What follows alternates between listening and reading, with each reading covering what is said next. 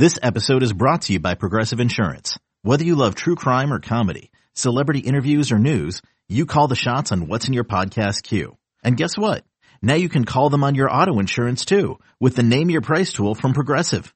It works just the way it sounds. You tell Progressive how much you want to pay for car insurance and they'll show you coverage options that fit your budget.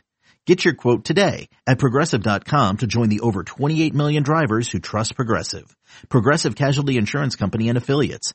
Price and coverage match limited by state law.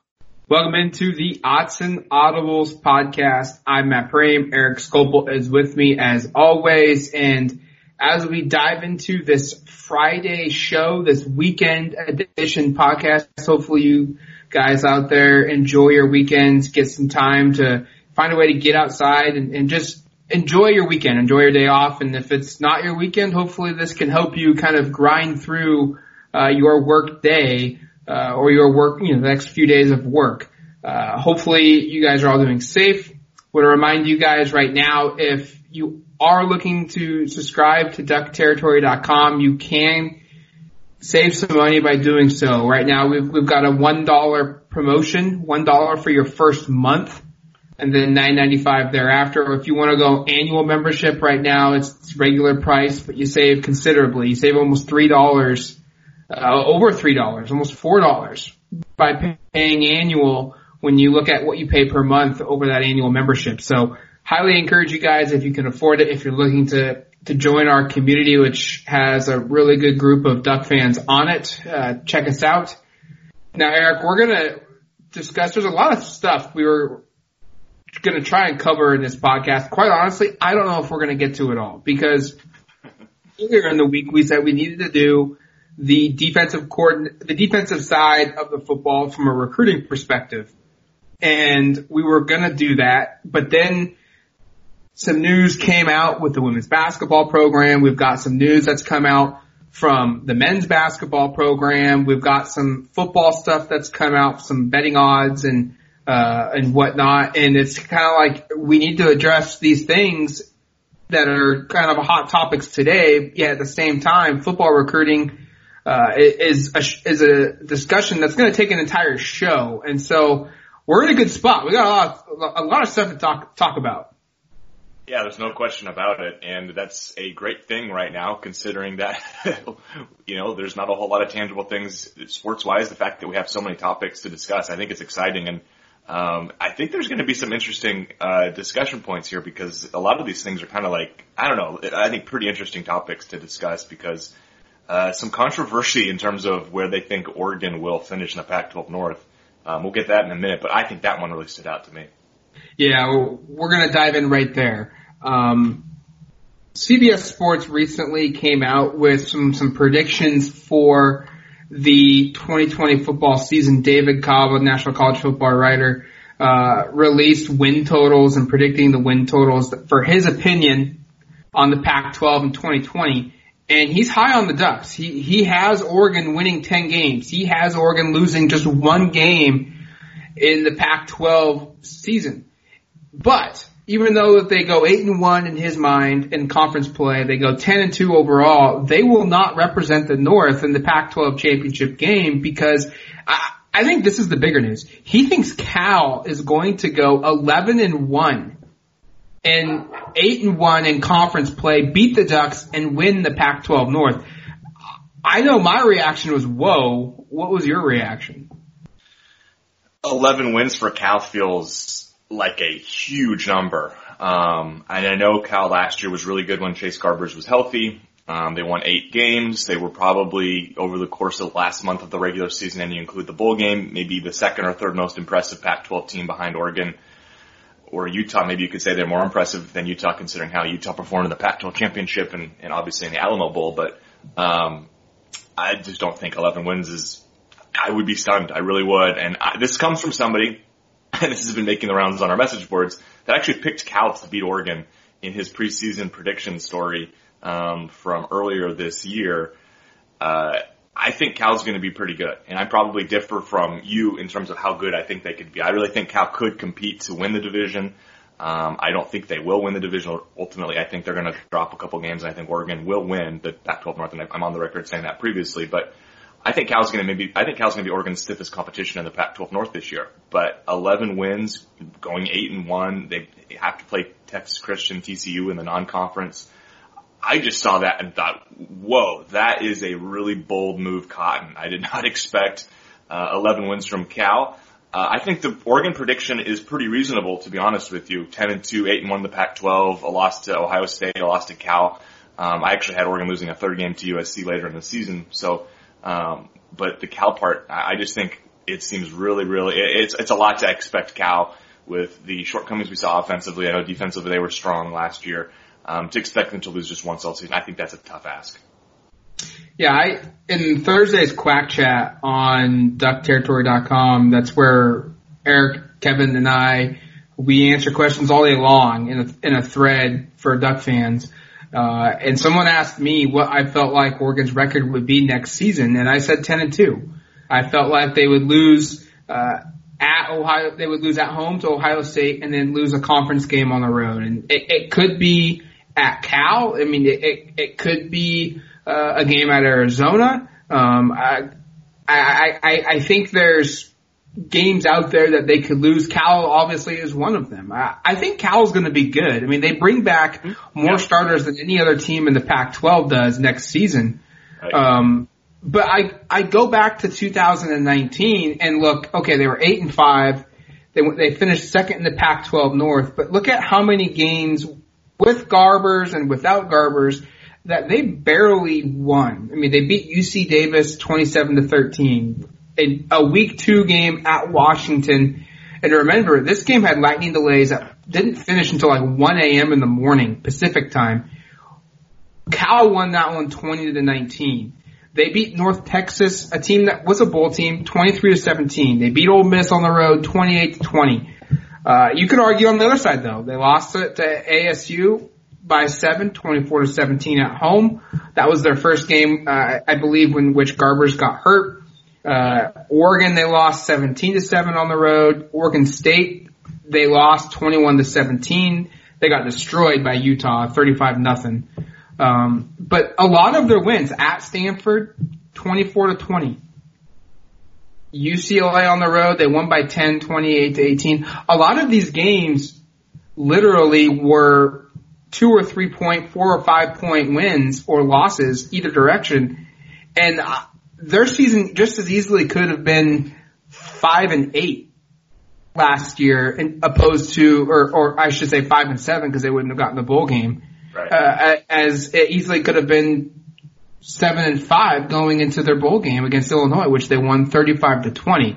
Um, Garbers is a, is a legitimate talent and a really good quarterback. Might be one of the top five quarterbacks in the conference next season, but I look at the schedule and say, okay, if if they're going to go 11 and 1, that means they're only losing one game between TCU, Utah, at Washington State, at USC, versus Oregon, versus Washington, at Arizona State. They're only losing one of those games.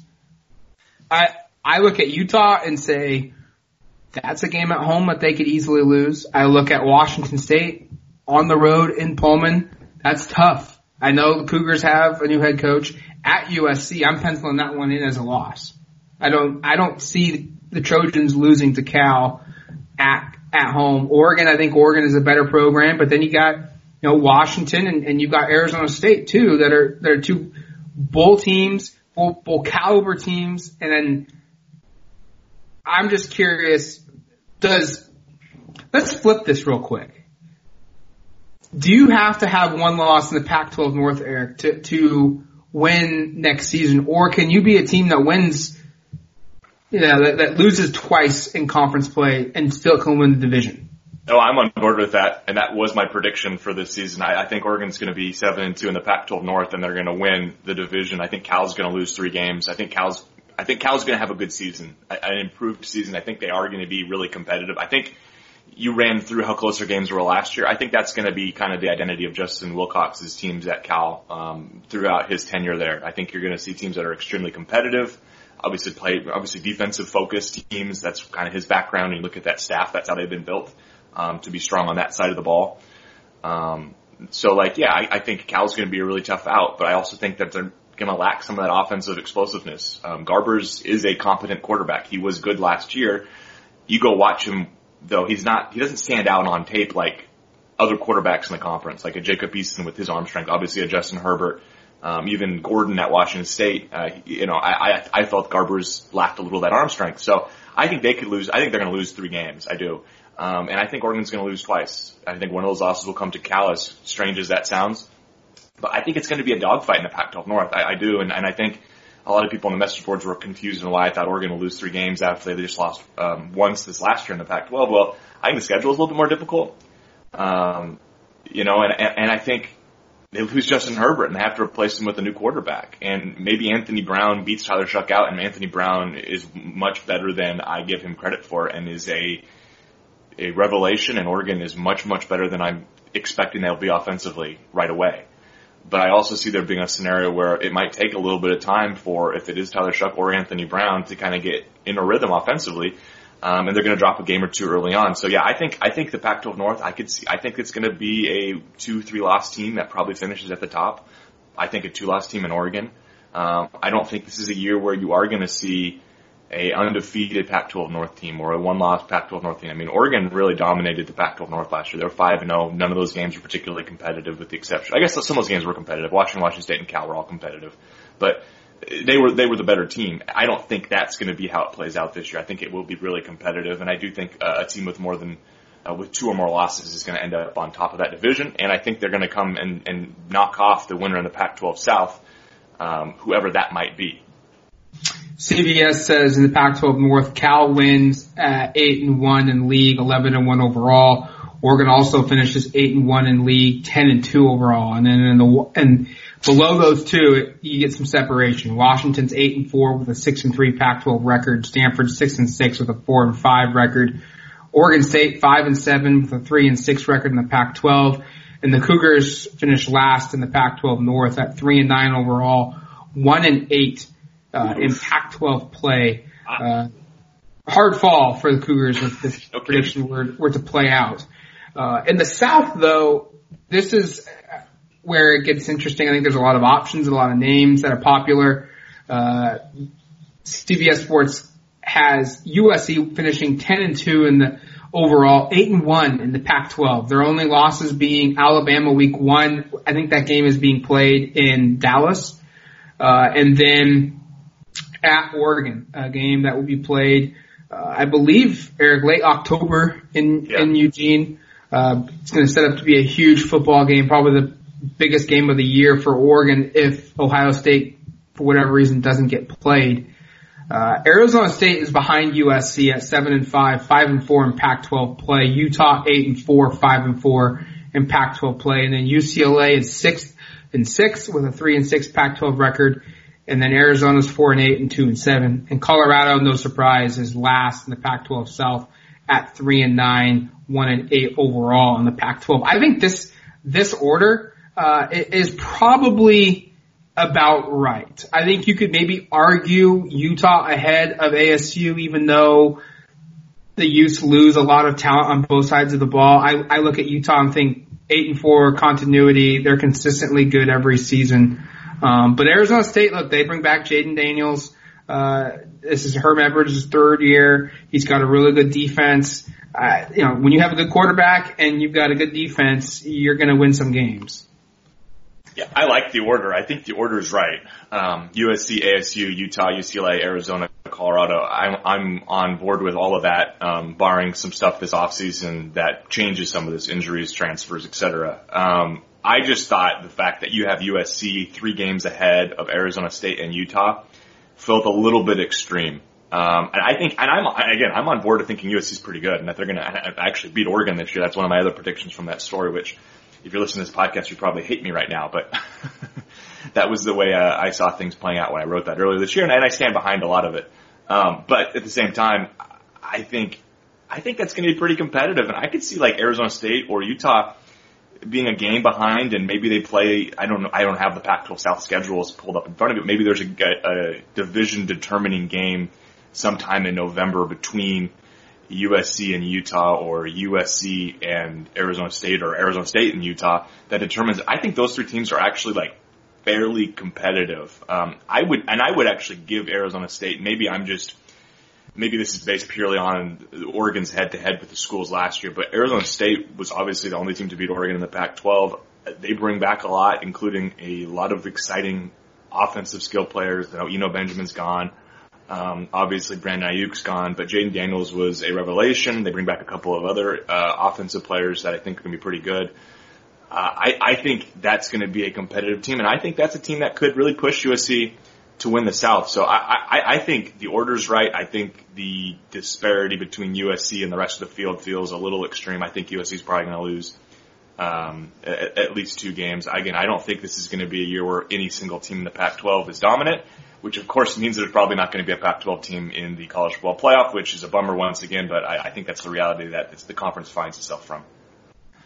You mentioned probably no chance that the, the Pac-12 sends a team to the college football playoff, but I look at this and think, okay, if USC is 10 and 2 overall, Oregon is 10 and 2, Cal is 11 and 1, and let's just, let's just say like, can can Washington win their bowl game and get to nine and four? Can Utah win their bowl game and get to nine and four? Can Arizona State win their bowl game and get to eight and five? I think the depth of the league, while they don't make the college football playoff, they're not playing at the highest level possible. I do think this this year would be a, a the, a step in the right direction for the conference as a whole because yes, they're not playing in the college football playoff and that's the ultimate goal and ultimately that's what you're judged upon. But this would continue to show that the Pac-12 is taking the steps it needs to take to get better as an entire conference. If it's producing three or four teams that can win double digit games in a season. Yeah, and I, I think last year it was Oregon and Utah at the top, and it was pretty clear those are the two best teams. I think this is going to be a year where there are four or five teams that are genuinely in the discussion for for the top team in the conference. I think Oregon's going to be one of those teams. Ultimately, I think they'll prove to be the, the Pac-12 champion. I also pr- have predicted that, but um, I don't expect it's going to be a, a two two horse race this year. I think there's going to be a lot of teams competing. All right, let's take a quick break. You're listening to the Autzen Audibles podcast.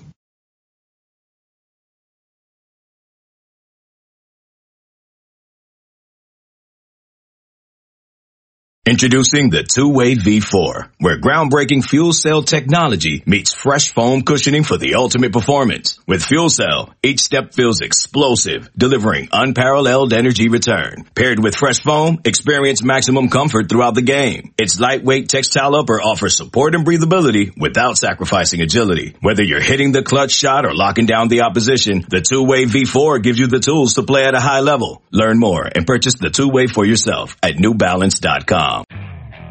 Okay, picture this. It's Friday afternoon when a thought hits you. I can spend another weekend doing the same old whatever, or I can hop into my all-new Hyundai Santa Fe and hit the road.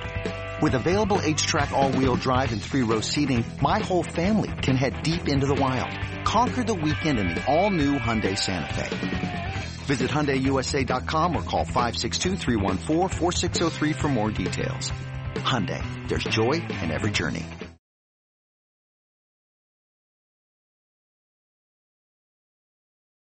All right, welcome back to the Autzen Audibles podcast. I'm Matt Prehm. Eric Skopil is with me as always. And earlier this week, uh, we got news that Stanford wing from the women's basketball team, DiJonai Carrington, would be grad transferring. And Oregon was one of three schools that she is going to be considering. And if, if you're wondering, DiJonai Carrington, that sound, last name sounds familiar. Yes, she is the younger sister of former Oregon football player, uh, Darren Carrington. And Eric, there's a couple other schools in, in play here for DiJonai. UConn, Baylor, Oregon, three powerhouse programs. Just where does she land, you feel like, in the scope of a grad transfer hierarchy from a national perspective? Is she a, a, a, recruit that any school would want? I mean, obviously she's looking at UConn, Baylor, and Oregon, so that speaks to how good she is. But is she the best available grad transfer that that comes out this this off season? ESPN has a grad transfer rankings for women's college basketball on their site, and number one was Destiny Slocum from Oregon State, and I don't know if she's made a decision. Actually, I think she has recently, and I, I'm, I'm at a blank for where she's going. Arkansas, thank you. Uh, and Carrington was number two on that list. So, uh, yeah, she is right near the top of that. And, and I think Carrington might have been above Slocum had she played last season. And of course, had she played last season, she wouldn't be a grad transfer because she already would have graduated from Stanford. Um, so that part is somewhat, I guess, fortuitous, quote unquote. Um, but yeah, I mean, she's, she's undoubtedly one of, uh, the, the top players that is eligible to join another roster and play immediately. I don't think there's any question about that. And, uh, you look at her and she was a Pac-12 all conference player and they do that as a 10 team a 10 player team, so that she was one of the 10 best players in the conference in the 2018-19 season.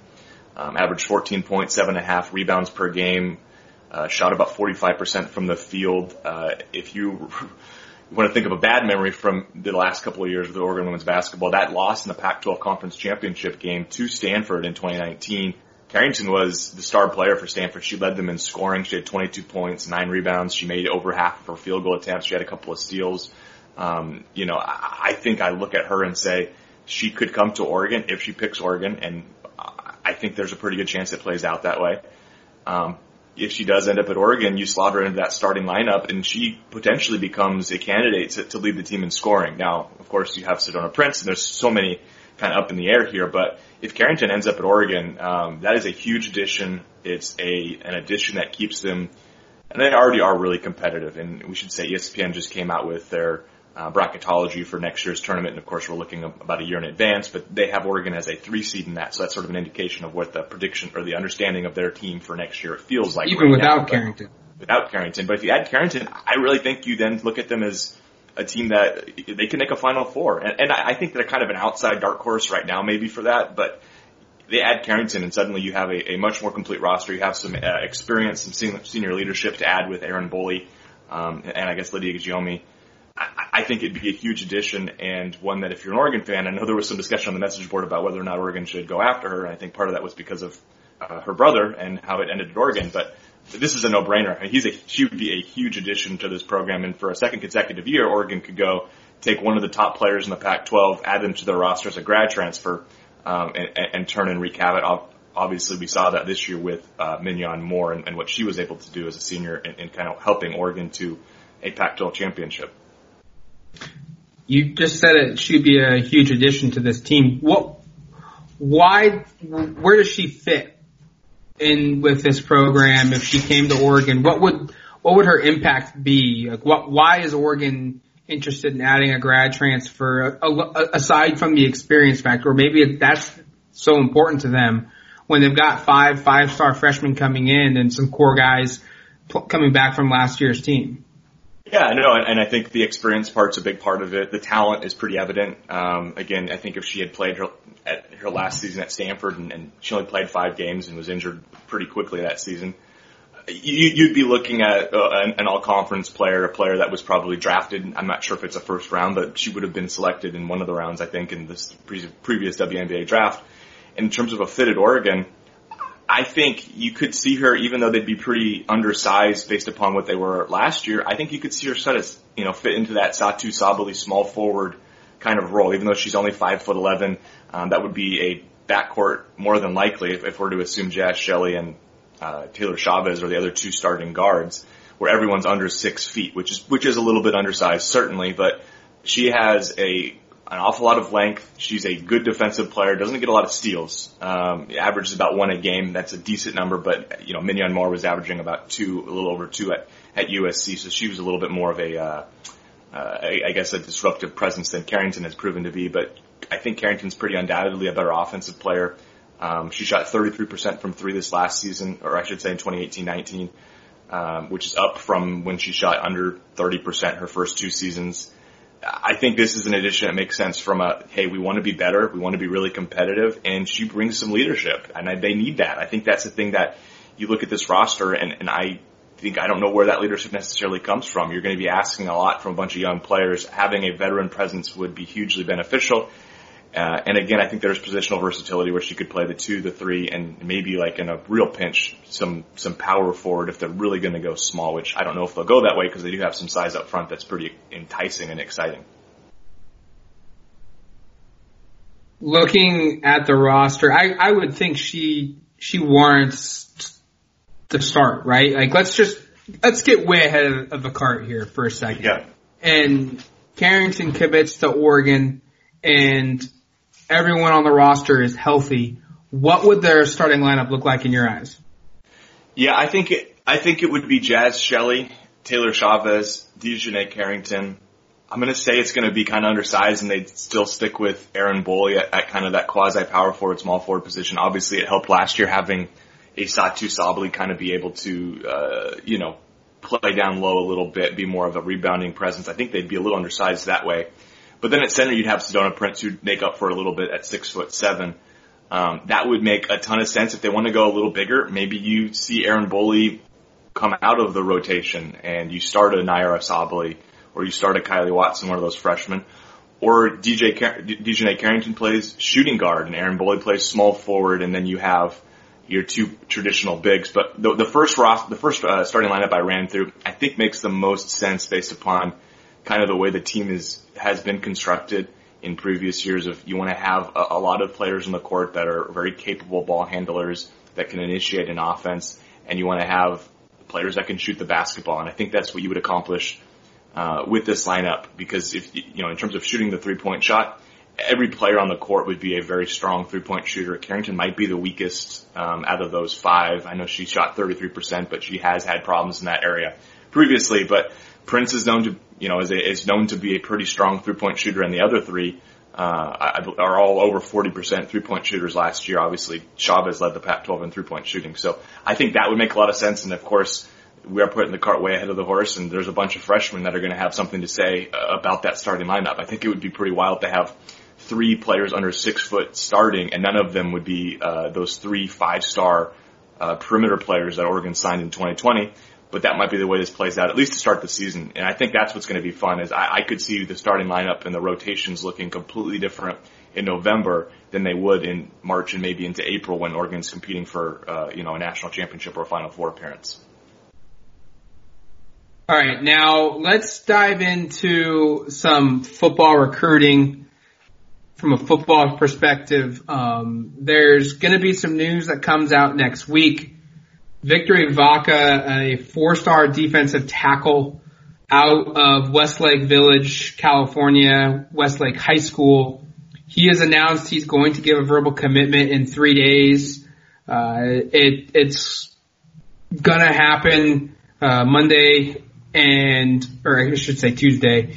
And this is a player, Eric, I, I think for a long period of time, a lot of people felt like he was going to go to Oregon, but I, I'm looking at this and thinking, even if he doesn't commit to Oregon, and it's trending that he doesn't, uh, I, a, I think his commit, his recruitment isn't over. B, I think Oregon, the reason that he's not going to Oregon is a sign that Oregon feels like they may be in a strong position somewhere else. Yeah, the the trend right now, at least in the crystal ball, is Texas A&M. Um, and you know, this is a kid out of California. Once again, I, I always hate seeing players leave the Pac-12 footprint especially for SEC schools right now, and especially top 200, you know, recruits that are some of the biggest, you know, and defensive linemen in particular. There's only so many good defensive line recruits um, on the West Coast every cycle, and to see them not play in the Pac-12, even if it's not at Oregon, always sort of bums me out a little bit.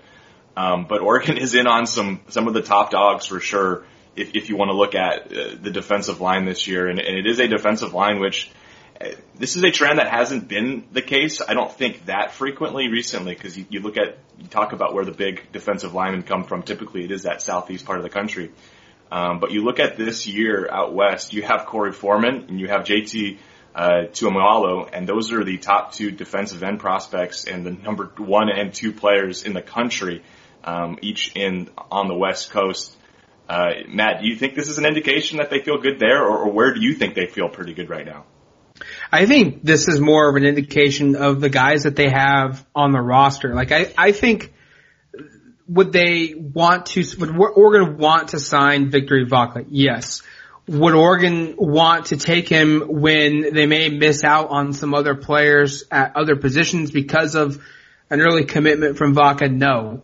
Um, I, I think this is a case where Oregon wants to see his senior season a little bit more. They want to evaluate him in person a little bit more. And while it's great to have a commitment, you don't want to take a guy that's that you're not 100% sold on yet. And Victory Vaca has has a couple times tried to commit to Oregon, and I wonder if maybe things he, he's getting tired of waiting to see if Oregon would take the commitment or not, and so he's moving off and going in another direction uh, to Texas A&M. Um, obviously, he is a talented player. He's the 12th best defensive tackle in the country, the 203rd best player nationally, regardless of position. So it's not like this isn't a guy that's that's low on the totem pole. I mean, he's a he's a four star defensive lineman, and he's from California. But I think this is more of a sign that Oregon has a lot of talent waiting in the wings along the defensive line behind Jordan Scott over the next few seasons. And yes, Jordan Scott is a senior. He won't be on the roster, but we know, we know speaking with coaches on the record that they felt like Popo Aumavae as a, as a sophomore this past season was just as good as Jordan Scott and a guy that's going to have an opportunity to, to be a big time player. We know they're incredibly high on Kristian Williams and Keon Ware Hudson and Brandon Dorlus. All three of those guys have the ability to play nose tackle for Oregon. And then we know that they just signed a four star defensive lineman in Jason Jones last year in the 2020 recruiting class, a guy that had every elite school recruiting him and has suffered an injury during his senior season, missed a good chunk of it, put on some weight. Some of the, you know, Alabama, Auburn, LSU, Georgia, those schools were kind of iffy because of the weight issues. But Oregon took a chance and the guy has gotten healthy and the guy has drastically cut his weight down to where he was pre-injury, if, if not in better condition. And so I look at this as this might be a sign that Oregon staff is incredibly high on the potential that they have in Jason Jones waiting in the wings at, at uh, defensive tackle.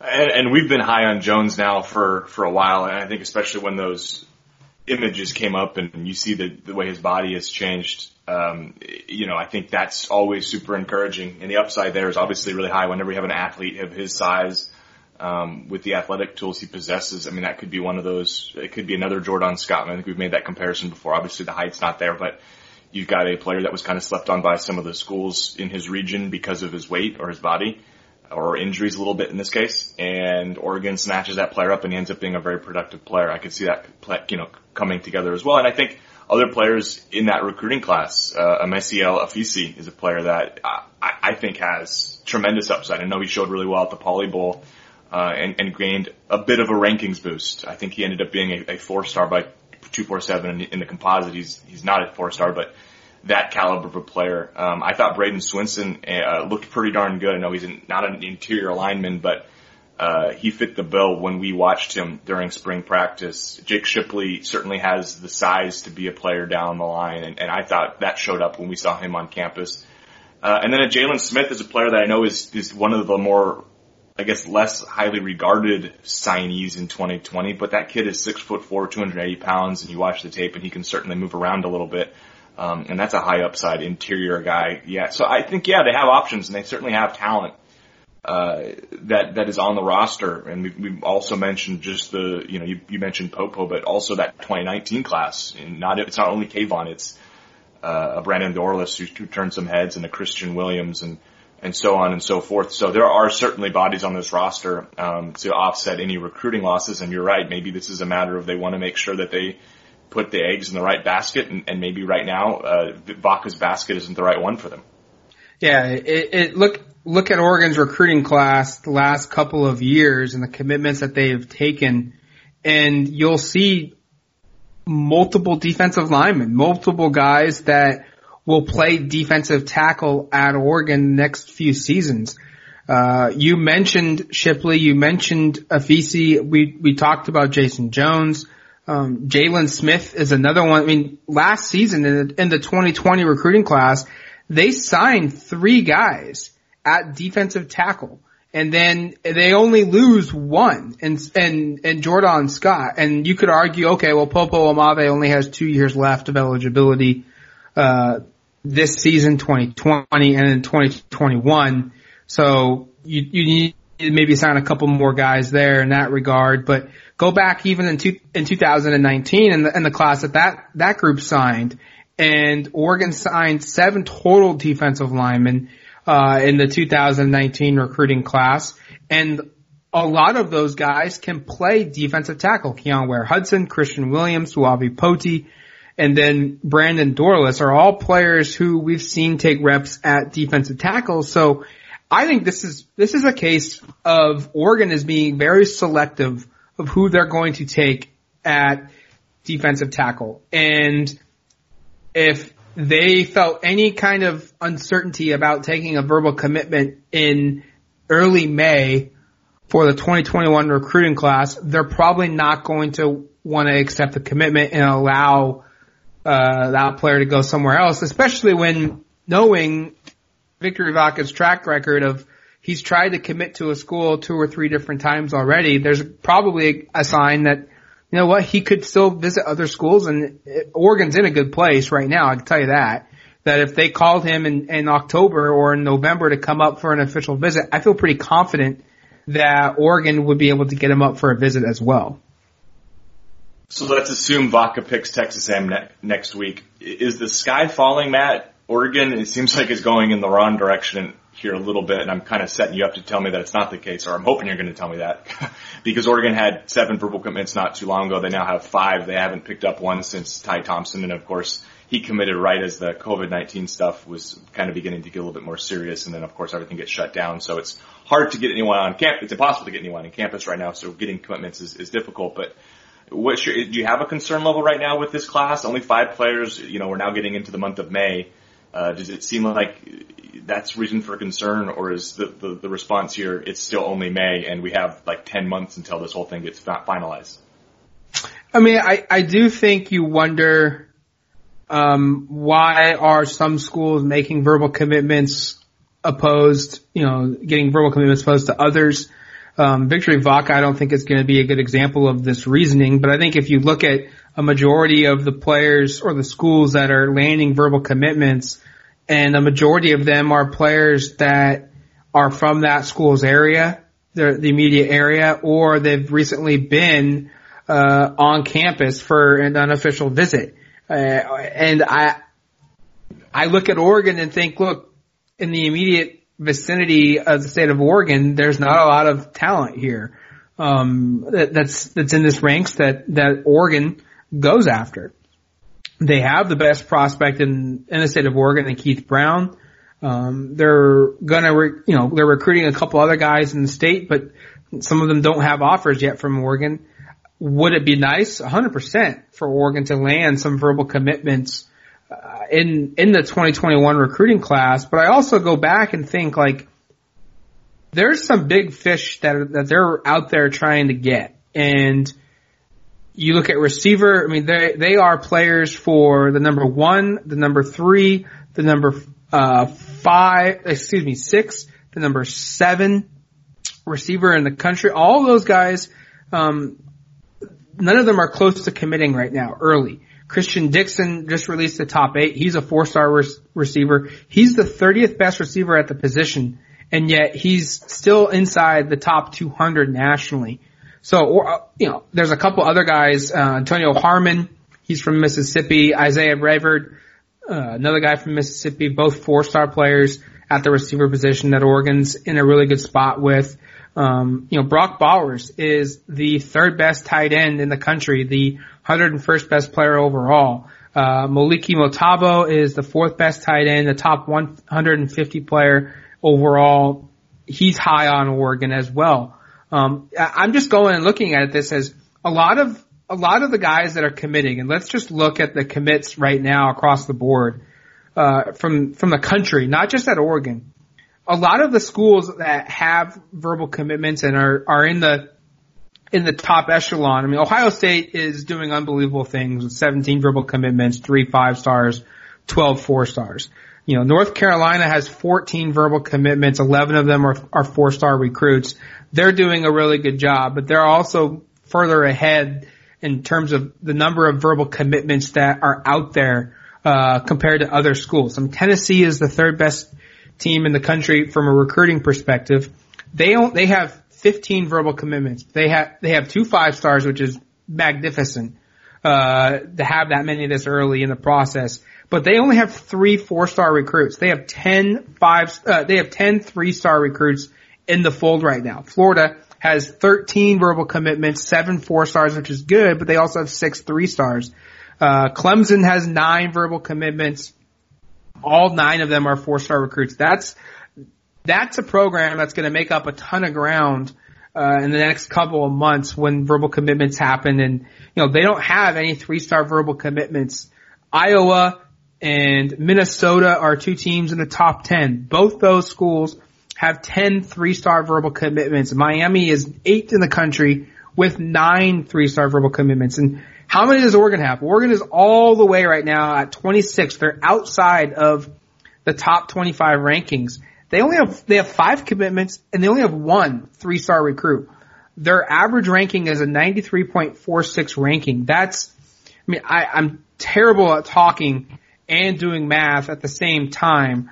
But I'm looking at schools that have a better recruiting ranking average than Oregon. And you start at 20, at 25 at Pittsburgh. You have to go all the way up to 12th in the country and find Georgia, who has a 94.57 to find a school that has a better recruiting average than Oregon does in the top 25 at, at number 12. And, and you go past Georgia and you're going to find a couple other schools. I mean, Oregon, theoretically, Oregon has, from an from a per ranking perspective, it looks like a top five, a top seven class in the country based off of the quality of recruit that they're getting, not the quantity. How does Oregon get momentum back? And, or maybe it's not even fair to say they have lost momentum, although it's been a minute since they picked up a, a commitment. Is that something that's like even really doable given the circumstances? Uh, or, or, is this something where you think Oregon's going to kind of have to wait it out before we see, uh, them kind of, I don't want to say right the ship because that indicates that something's really wrong, but what, what, what, how long is it going to take, do you think, for some commitments to start happening or to that possibility to kind of start coming back again? Or is this something you think you're going to have to wait, uh, until the NCAA allows on campus visits and stuff again? What takes, how are they going to be able to get back? Well, they're going to first, they're going to need some guys on campus, or they're going to need some guys that have been on campus to give a verbal commitment to the program. I, I think once you get one commitment, then, then you kind of perk the ears a little bit of someone else that's considering Oregon saying, "Oh wow, he committed. I'm I'm I'm going to go there next." Um, I think there's certainly a lot of options that are out there. Dont'e Thornton and Troy Franklin, two four-star receivers, both borderline five-star guys, are very high on Oregon right now, and I'm I'm pulling those two guys out right now just because I think there's a good chance that Oregon signs one, if not both of them. I don't know if they're going to commit tomorrow, if they're going to commit in the month of May, but if one of those guys were to pop, all of a sudden it could lead to the other one committing as well. But it could also open the door for another player or a couple other guys that are in the fold that are looking at Oregon and saying, wow, they've already got this guy, this guy just went, I'm gonna go next. And then all of a sudden you've got the momentum going. I, I think they were very lucky in getting a lot of guys on campus for unofficial visits during the winter and early spring months before everything got shut down those players are going to be the focus that Oregon has the best chance of landing a commitment. Maybe they, maybe they do find a commitment from somebody that's not that, that's not on campus and and that hasn't been on campus. But right now, it's focusing on trying to get those guys that have to commit and preparing, putting yourself in a good position so when the campus does open back up again, whenever that is, you can bring in other players and and, and work on you know securing those commitments because you've already gotten, you know, eight or nine total, 10 total verbal commitments from players that have been on campus already. All right. I think that's going to do it for us. Unless Eric, you've got anything left that's just, we definitely need to talk about. I think we're in a good spot right here. I think, uh, as you said, the, some of this recruiting stuff is cyclical and momentum is really key. And if, if they can start, like you said, if they get one or two guys, that might lead to kind of uh, a group of commitments or, or at least a lot more momentum than it feels like they have at the moment. Yeah, there's, I mean, we'll certainly track this. There's going to be a lot to, to look at, a lot to track. Uh, we've got some recruiting stories up on the site already. Um, hopefully you guys read those. Hopefully you guys continue to listen to the podcast. Thank you for listening. Stay safe. Enjoy your weekend. For Eric Skopil, myself, Matt Prehm, you've been listening to the Autzen Audibles podcast. We'll talk to you soon. Adios, amigos. From the world of Sonic the Hedgehog, a new hero arrives. I am ready. Is there anyone stronger? No. Ha! Tougher? No. Funnier? I do not make jokes, I make warriors. Knuckles, now streaming only on Paramount Plus. Yes!